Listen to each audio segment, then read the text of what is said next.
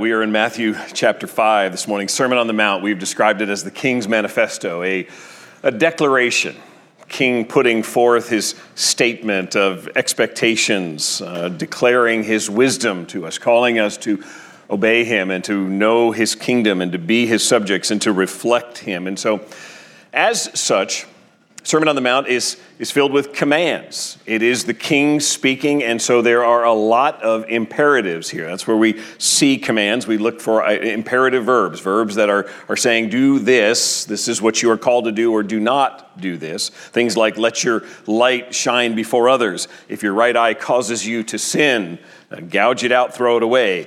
Give to the one who begs from you. Do not lay up for yourselves treasures on heaven. All of these imperative verbs that are commands. Do not be anxious about your life. Ask and it will be given you. Enter by the narrow gate. All of these are the king saying, this is my kingdom.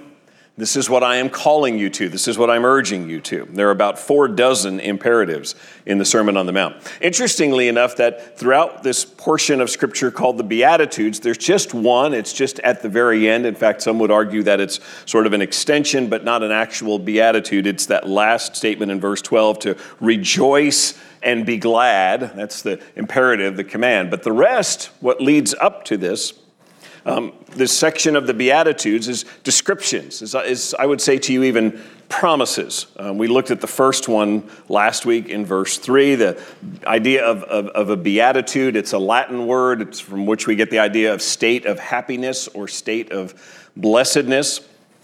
So while these Beatitudes contain instruction, they certainly urge us in a direction. There's not actual imperatives that are saying, do this. What there are instead are promises.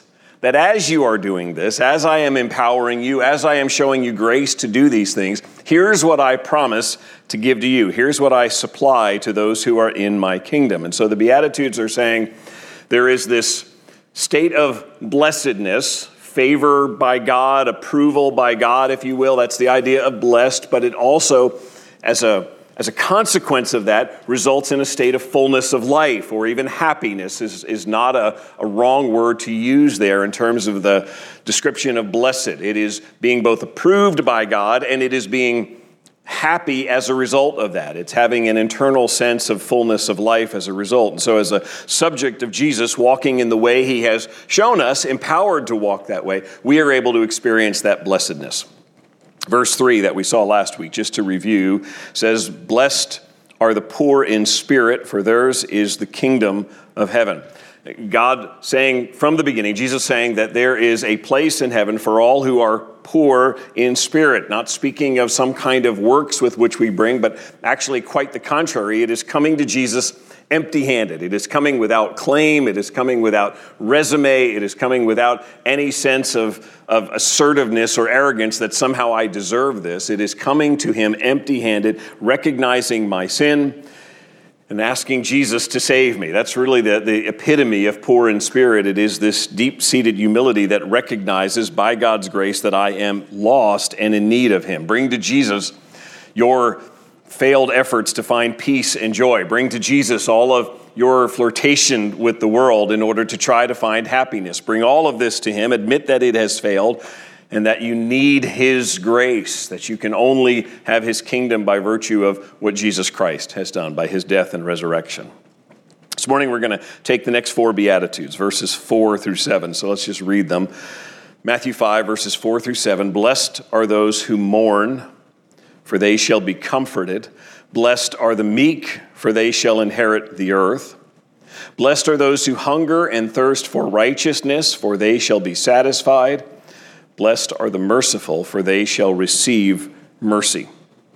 4 promises, 4 beautiful promises from our King to his subjects, saying to us who live in his kingdom, this is what I have for you. This is blessing. This is fullness of life that I have for you as you walk in my kingdom. And I would summarize those 4 this way. There is comfort for the mourning, there is inheritance for the meek, there is satisfaction for the hungry and for the thirsty, and there is perfect mercy for imperfectly merciful sinners. Let's start with the first one. Blessed are those who mourn, for they shall be comforted. I mentioned to you last week, in many of these, there's an Old Testament link.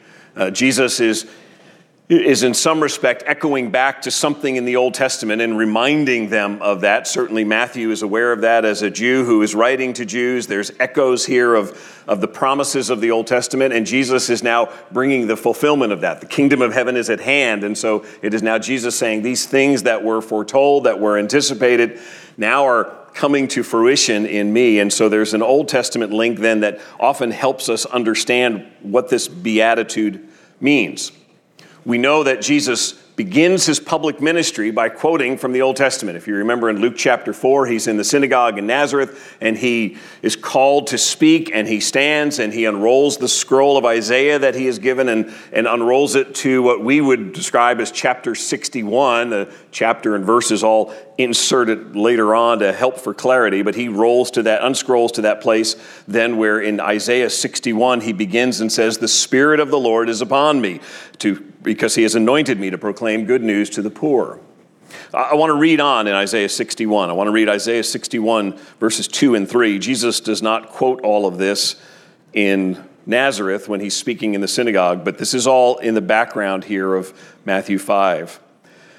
It says, "The Lord's servant was sent to proclaim the year of the Lord's favor and the day of vengeance of our God, to comfort all who mourn, to grant to those who mourn in Zion, to give them a beautiful headdress instead of ashes, the oil of gladness instead of mourning, the garment of praise instead of a faint spirit, that they may be called oaks of righteousness, the planting of the Lord, that he may be glorified."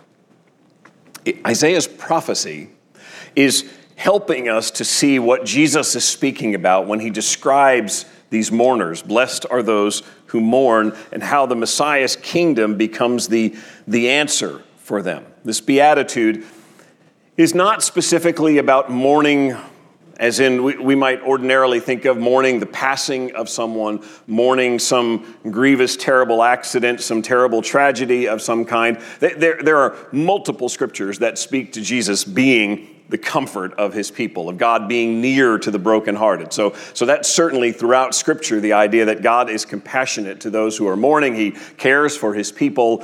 He calls on us to weep with those who weep. But what's going on here is related back to Isaiah's prophecy, is that there is a hope for those who are grieving sin. Isaiah is writing to a people who are caught in the judgment of God because of the nation's rebellion. They have strayed from God, and as a consequence of that, there are factions, there is warring, there is all sorts of struggle and pain because they have turned from God, and they have turned to idols. And that's why Isaiah is speaking warning to them that they are suffering because of their sin. But the mourners, those who are grieving in Isaiah's day, are those who see God's work and who are grieving over sin. They are seeing the wreckage of sin all around them. They are seeing the cost that comes from the depravity of man, from their own wickedness, much as Isaiah sees his own sin in Isaiah chapter 6 when he first gets this glimpse of God's holiness. And they are seeing how this hatred is destroying the nation. And so they are pleading for pardon and for rescue. They are calling out to God out of their grief to save and to rescue them. And hope is to be found. Isaiah is saying to them, hope is to be found in the coming of the Lord's servant.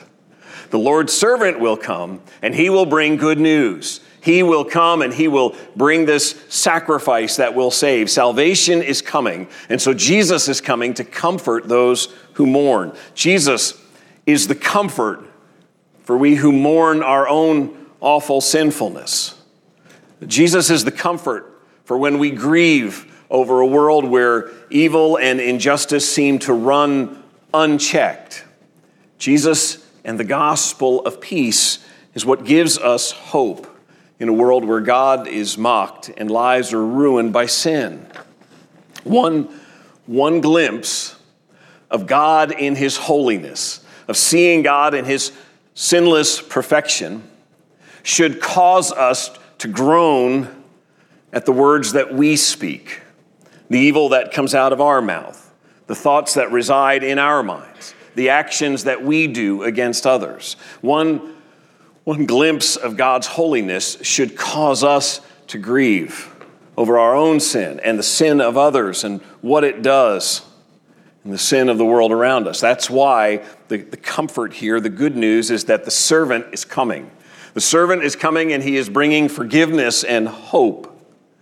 Because we are poor in spirit, coming to Jesus empty-handed and facing our own rebellion, we come to the King with nothing. It is only right that we should grieve our own sin, that we should not treat it lightly. The King is coming. And because the kingdom of heaven is at hand, we not only have the promise of forgiveness, but we also have the fullness of this comfort. This is another one of those already not yet. We have that forgiveness that we experience now, but we also know that because the King has come, there is a day coming when sin and death will be swallowed up and every tear will be wiped away. And so when he says, blessed are those who mourn, as we mourn over sin and we see its wreckage and we see it in our homes and we see it in our lives and in those around us, we are also comforted by the knowledge that because of what Jesus has done, this is not all there is. It's not just this endless cycle of sin. But there is coming a day when the King reigns, and sin is defeated, and death is swallowed up, and sin is banished forevermore. For us as believers today, we should not take evil lightly. We should not take our own sin lightly. It should not just be a passing thought of, oh, did that again, or that's just who I am. We shouldn't be casual about our sin. We shouldn't laugh at the world's sin. We shouldn't even take the attitude that says, who cares? I know that I'm going to heaven anyway. Blessed are those who mourn. The poor in spirit humility should cause us to see sin the way our Creator does, the way our Savior who died for us does. And we should grieve and mourn over that and yet be comforted that he has done all that is needed to defeat sin and to give us hope and forgiveness. Verse 5 says, blessed are the meek, for they shall inherit the earth. The promise of inheritance for the meek. One of the resounding themes through the Sermon on the Mount we talked about last week is God's kingdom is not man's kingdom. When you think kingdom, and certainly they thought it much better in the first century than we did. They understood dictatorship, they understood rule, they understood the idea of a sovereign whose will was imposed on the nation, and so they understood the concept of a kingdom. And one of the things the Sermon on the Mount is making clear is that this kingdom is not like any kingdom with which you are familiar. This is the kingdom of God. And this is different, and this is led by a different ruler. And so to follow Christ is to live under his reign, and therefore the urging is not to be captivated by the fleeting stuff of earthly kingdoms, the fleeting treasures of earthly kingdoms.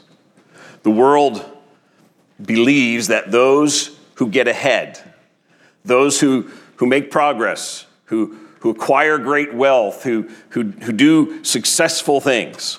Those people who, in fact, we could sort of describe using the language here in Matthew 5 as those who seem to inherit the earth. They seem to own so much and possess so much. The attitude of the world is to do that, you must be strong. You must be ambitious. You must be aggressive. You probably need to be cunning, even lying if need be. You need to do what it takes to crush other people. These are folks who stand their ground. They beat others to the punch. They are aggressive. They are assertive. And that's the world sort of models that kind of mentality. That's who we want to be, right? We want to be those kind of people who take no prisoners. That is completely the opposite of the description of meek, this assertive, aggressive self-confidence. This is why we call them sort of euphemistically sharks, the shark tank, because that's the attitude. They'll eat you up if need be, because that's what they do in order to gain.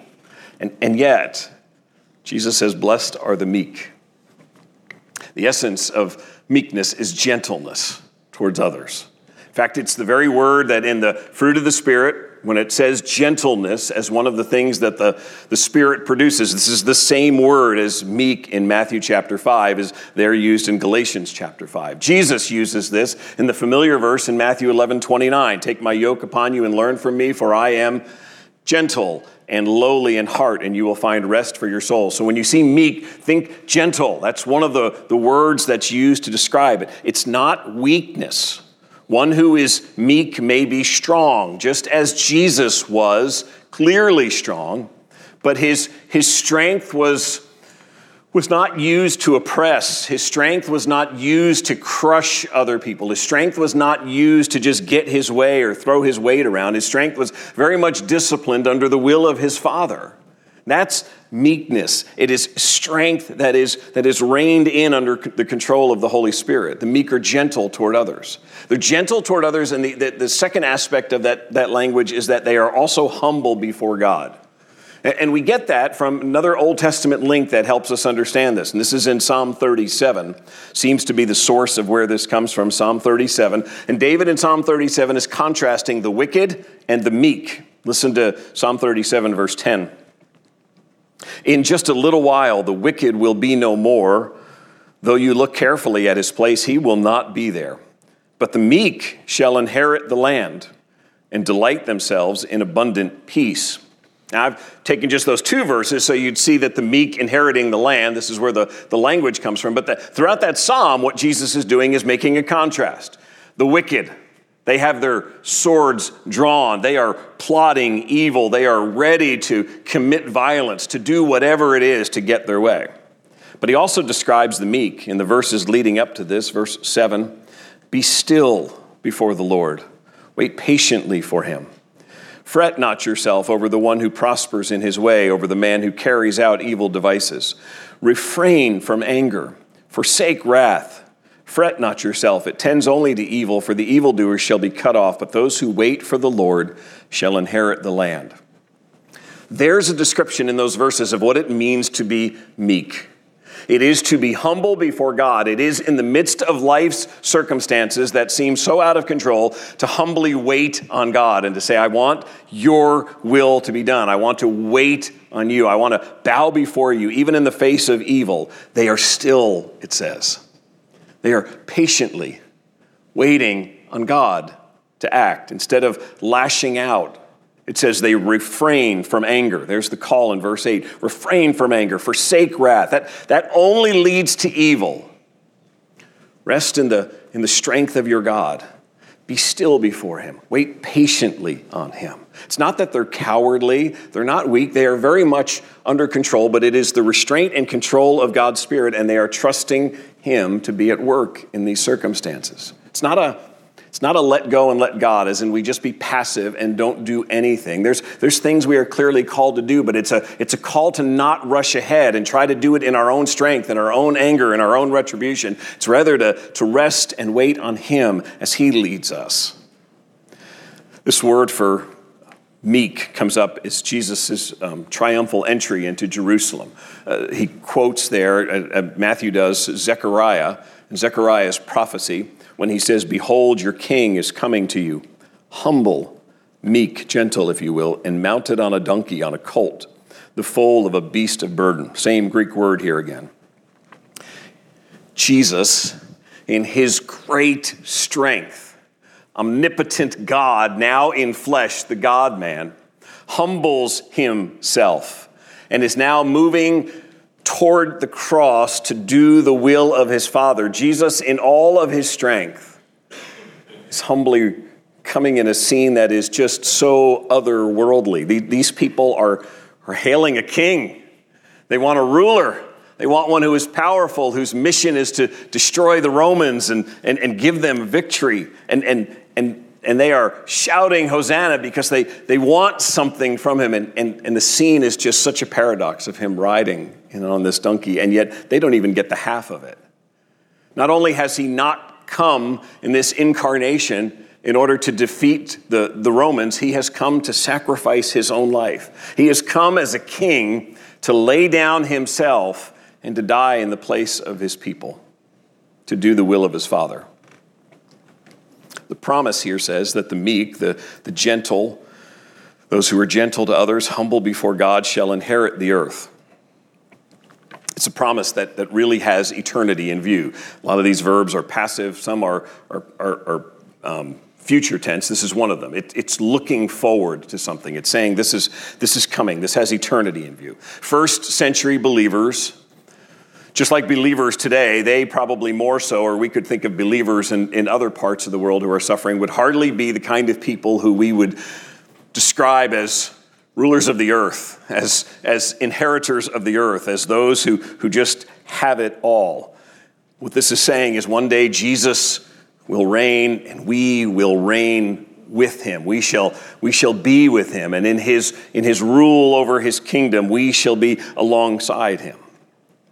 But now, during our short stay on earth, we are called to meekness, to follow Jesus, to not determine that we are going to overpower people with our agenda. We're not going to outshout them and be louder than them or nastier than them or go on social media and berate them. We are going to be like Christ. And we are going to hold out to them the cross of Jesus Christ and the hope of Jesus Christ as people who are gentle and humble.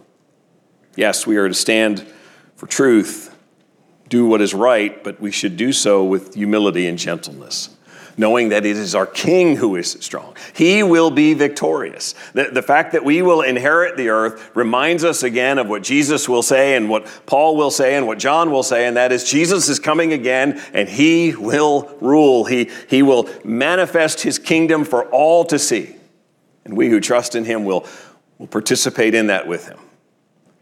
Here now, we're called to meekness. The reward for that is eternal. The people on earth who seem to rule, who seem to own the earth now, will be gone, much as David said in Psalm 37. And the King will reign, and we will inherit that place in his kingdom. Let me just finish with this verse. I'm going to read some applications. This is pastor, commentator Kent Hughes from a number of years ago. He wrote this: if you are mean in your treatment of others, if there is an absence of gentleness in your treatment of others, take heed. If you make sure you always get yours first, if numero uno is the subtle driving force in your life, if you care little about how your actions affect others, beware. If you are known as someone never to cross, if you always get your pound of flesh, be on your guard. If rage fills your soul so that that life is a series of explosions occasioned by the fools in your life, watch out. By God's grace, and with the help of God's Spirit, we are called to be gentle with others. Our emotions are to be submitted to our King so that he is reigning and ruling over our hearts. And his Spirit is working through us and restraining those impulses to want revenge, the temptation to want to punch back, to not want to give and serve, but rather to be self-centered. Those feelings can be strong. And the call of Jesus here in being meek is to restrain them under the power of his Spirit. Verse 6, blessed are those who hunger and thirst for righteousness, for they shall be satisfied. We've seen comfort for mourning, inheritance for the meek. Third promise is satisfaction for the hungry and thirsty. I've already made the point from verse 3 that we come to Jesus empty-handed. We don't bring anything with which to win him over, and yet he does speak of bringing something here, and that is hunger. We come expressing the desire, the thirst. We come to him with a hunger and a thirst for what it says here is righteousness. But I want you to think on hunger and thirst for a moment, because that speaks of desire. That speaks of longing. It's not saying, blessed are those who determine to do righteousness. Blessed are those who do righteous things. We need grace, and we need help. And so what Jesus is saying here is come to him, starving for him to work righteousness in and through us. Come to him with that desire that says, I need you to work in me, to change my thinking and change my life so that it might conform to what is right before God. It is speaking about a desire and a longing of our hearts. There's two ways in which to think about righteousness theologically. There's sort of the legal term that we see throughout Romans, where Paul is making it very clear that at salvation, you who have trusted in Jesus Christ are declared righteous. It's a legal declaration where Jesus, having died on the cross, his perfect righteousness is now applied to us. Our sin and guilt are replaced now by the righteousness of Christ. And so legally, we now stand before God in robes of righteousness, having something we do not deserve, we did not earn, but given to us by grace. So that's the legal standing part. But what Matthew has in mind, and we'll see it throughout this sermon, and certainly it's throughout his gospel, is righteousness as a way of living for those who have already been declared righteous. That we now live, positionally in what we are, that we reflect what we are, that we show that legal standing by virtue of our thoughts and our words and our actions. It's about right living as defined by God. Leon Morris put it with a question. He says, how could anyone have a strong desire for a right standing before God without at the same time strongly wanting to do the right? The emphasis, to Morris's point, is on the strongly wanting. That's what hunger and thirst speak for. It is, I am not content still living like I did before Christ. I am not content still arguing, still lying, still stealing, still whatever like I did before Christ. I want righteousness. I desire that my life would reflect the holiness of the God in whom I believe. We are not perfect. We don't do what is right all the time. We know that. But the question comes down to desire. The companion to grieving our own sin is desiring righteousness. If we genuinely are grieving our sin, if we are seeing it for the awfulness that it is and seeing it as God sees it, then the next desire should be not to just stop at grief, but to long for righteousness, to long that God would change how we think and how we act. And he puts it in terms of hunger and thirst, a deep conviction that I must have this. I am sure that for us, this language just doesn't nearly get the impact that it did in the first century. We can go home, and I suspect most of us can find full pantries and full refrigerators, at least half full, if you haven't been to the grocery store this week. But we can go home, and there's food there. I can get in the car, and I can go a block, and I can get all kinds of treats at 7-Eleven. May not be healthy, but there's just a store full of stuff there. And so when we see hunger and thirst, when's the last time you genuinely can say, I was just hungering, not hangry, I know. I mean really hungering and thirsting and desperate in a situation where I didn't know where the supply would come from. First century people got this. They understood what it was like to be in a place where there was no stream, no well. There wasn't an immediate supply of water nearby. There may not be food available if the harvest had not gone well. They understood this. And in our world, there's so little to substitute here that actually helps us get the idea that Jesus is communicating. It's the idea of wanting something so much that I know to be without it will be painful, if not deadly. If I don't have this, I realize it's not just because I just really want this and it's going to make me feel bad if I don't get it. No, this is if I don't get this, I die. I can't go on. Try thinking of it this way then. What was the last thing that you wanted so badly that you got angry because you couldn't get it? Obviously taking the flip side here now. What was that thing that you were determined? I want this thing. And you were frustrated. Maybe it was a thing. Maybe it was a relationship, something somebody was holding out on you about. Maybe your frustration was multiplied because people around you didn't seem to appreciate just how much you thought you deserved, whatever this is. And it wasn't being immediately fulfilled. Listen, had Jesus said, blessed are those who hunger and thirst for happiness. Blessed are those who hunger and thirst for peace. We'd be down with that. Yeah, yes, I can hunger and thirst for happiness or peace. But the call here is to hunger and thirst for righteousness, to feel like I am starving because I want to live rightly before God in a way that reflects what he has done. Martin Lloyd-Jones said speaking of this verse, this means of necessity a desire to be free from the power of sin Having realized what it means to be poor in spirit and mourn because of sin within, we naturally come to the stage of longing to be free from the power of sin.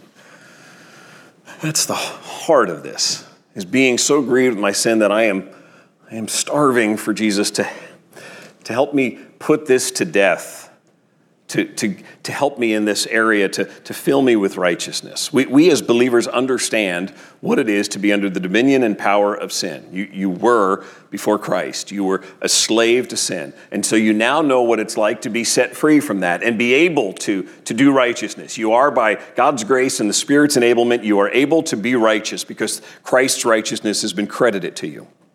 Now it's desiring that in our living, in our day-to-day living, that we reflect him. Craving that our lives be marked by holiness, reflecting his patience, his gentleness, his self-sacrifice, his love of others. Craving, if you will, unhindered fellowship with Jesus, because it's not being interfered with by our lack of righteousness. You know what I mean on this. When the times when we are struggling in sin, when we are caving into sin and to temptation, are also times when we generally don't feel like we are walking in sweet fellowship with Jesus. We feel like there's just miles between us. And so the craving here is for that kind of communion with Christ, that the Lord is revealing my sin and convicting me, but also calling me to see what righteousness looks like. So this is not just saying, Lord, help me be more righteous. This is about, Lord, grow this desire in me. This is about cultivating a sense of dependence as a believer that says long stretches of prayerlessness or long stretches of not opening God's word and hearing from him are not just sort of rough patches in the schedule. They should leave me hungry and thirsting. They should remind me that I am going to starve if I continue in this way, that I need him, that I need to hear from him. There's a price to pay for starving my soul of communion with the Lord. David reflects on this, Psalm 139, verse 23, "Search me, O God, know my heart, try me and know my thoughts. See if there be any grievous way in me, and lead me in the way everlasting."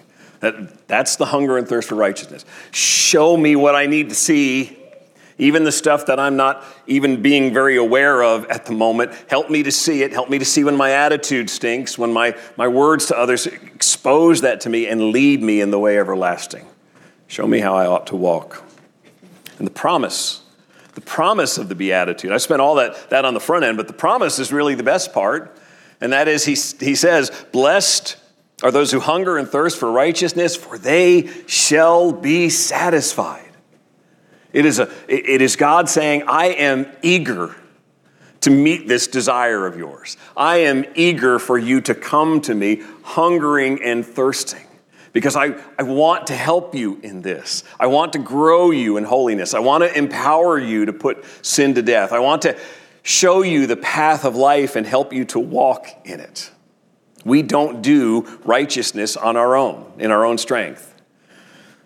But God is not only able to grow, to develop, to nurture righteousness in us, He is eager to do so, and to do it to the point that we are satisfied, that we are sensing His grace at work in us. Our King wants His subjects to come to Him, continuously hungry to see our sin and to see the path of life and to have the strength to walk in it.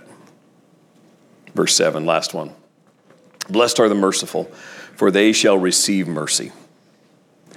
This next promise I've put under the heading of perfect mercy for imperfectly merciful sinners. The essence of the Greek word for merciful is compassionate, sorrow for others, pity, empathy, but not just the feeling. It's then action. So merciful not only is the idea of having compassion, but it is now concern for their plight that acts on that, that expresses that does something then that is merciful, that is compassionate to help them. Grace is a response to sin that pardons. Grace brings forgiveness. Mercy sees people in their misery, in their distress, in their helplessness. It feels for them. It doesn't simply The story of the Good Samaritan, right? It doesn't simply pass by on the other side, but it begins to comprehend what that feels like, and it reaches out with some form of relief. It is pity in action. Verse 7 is easily misunderstood if what we see here is, oh, this is I do this, then God does that. Blessed are the merciful, for they shall receive mercy. So as if our getting mercy from God depends on our showing mercy to others first. We know the reality of this. If God were to wait until we were merciful toward others before he would show us any mercy, we would all still be waiting. We would never get mercy. The reality of the gospel message is God showed mercy to us while we were his enemies, while we were yet sinners, while we were hostile to him. God showed pity on us and sent his son to be the sacrifice for us. And so God is the initiator. Throughout Scripture, God initiates mercy. In fact, Luke 6:36 says, "Be merciful even as your Father is merciful." The only reason at the start of this verse that we can even show mercy is if you are a believer in Jesus Christ, because God then has already shown you mercy. God has abundantly rescued you, had compassion on you, and saved you. And so he has already shown mercy and saved you out of your rebellion. But there is a promise here. Blessed are those who are merciful, for they shall receive mercy. There is a promise, and I think it becomes clearer as we think about our own hearts, particularly in light of what we've already been saying in terms of hungering and thirsting for righteousness. We received mercy at salvation, but we also know as believers that we are continuously in need of mercy. We didn't get it at salvation and say to God, I'm okay now. I don't need any more mercy. I'm fine. We need mercy regularly from God because we still struggle in the flesh. We still struggle with temptation. We still sin. We still slip into old ways of nursing grudges towards others. We still are uncompassionate toward others. We still go through times when we question how worthy someone is of our compassion. Or we do like the story of the Good Samaritan, and we see a situation that needs pity and we just really can't be bothered with it, and so we pass on the other side. And so we need mercy daily. The truth is, as D.A. Carson has said, we are at what he describes as a midpoint. We received forgiveness through Christ at salvation, yet we still need forgiveness. And so when we sing Amazing Grace that saved a wretch like me, we know our hearts well enough to know the wretchedness that still resides in them. And yet, the king does not, in his justice, just expel us from his kingdom. Have every right to, you unmerciful servants. Instead, we continue to receive mercy. So think about your week just gone by.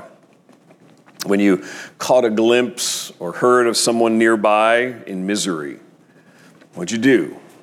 How did you respond to that?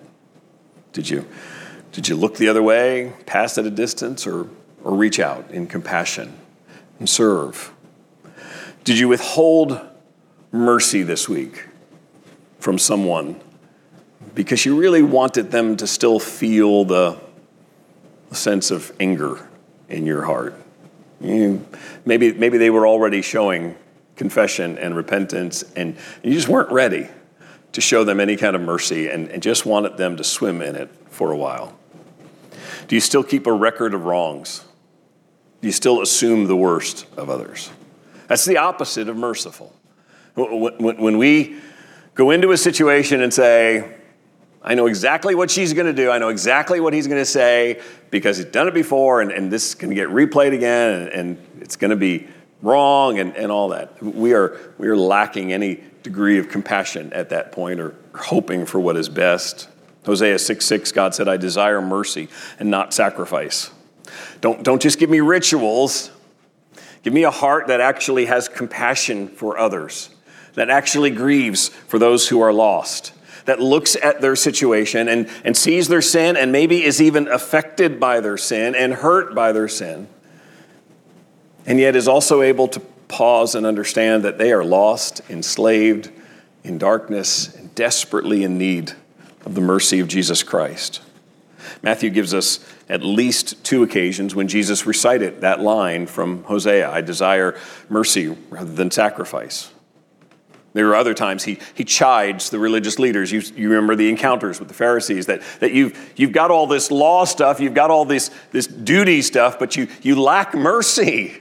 You don't seem to have compassion on the very sheep that you've been called to shepherd. You lack mercy. Jesus repeatedly models this for us throughout the New Testament, throughout the Gospels. When the blind beggars are calling out, "Have mercy on us," and Jesus heals them. When Matthew 15, the cry of the mother whose demon-possessed daughter is in distress, and she says, "Have mercy on me, Son of David." One of the distinctive marks of we who are citizens of God's kingdom is our mercy. In a world where sin and hurt abound, it is uniquely Christ-like to have compassion on people and actively show pity and reach out to those in need. There are times the merciful thing is to speak truth and even to confront in some way, but to do so lovingly and humbly.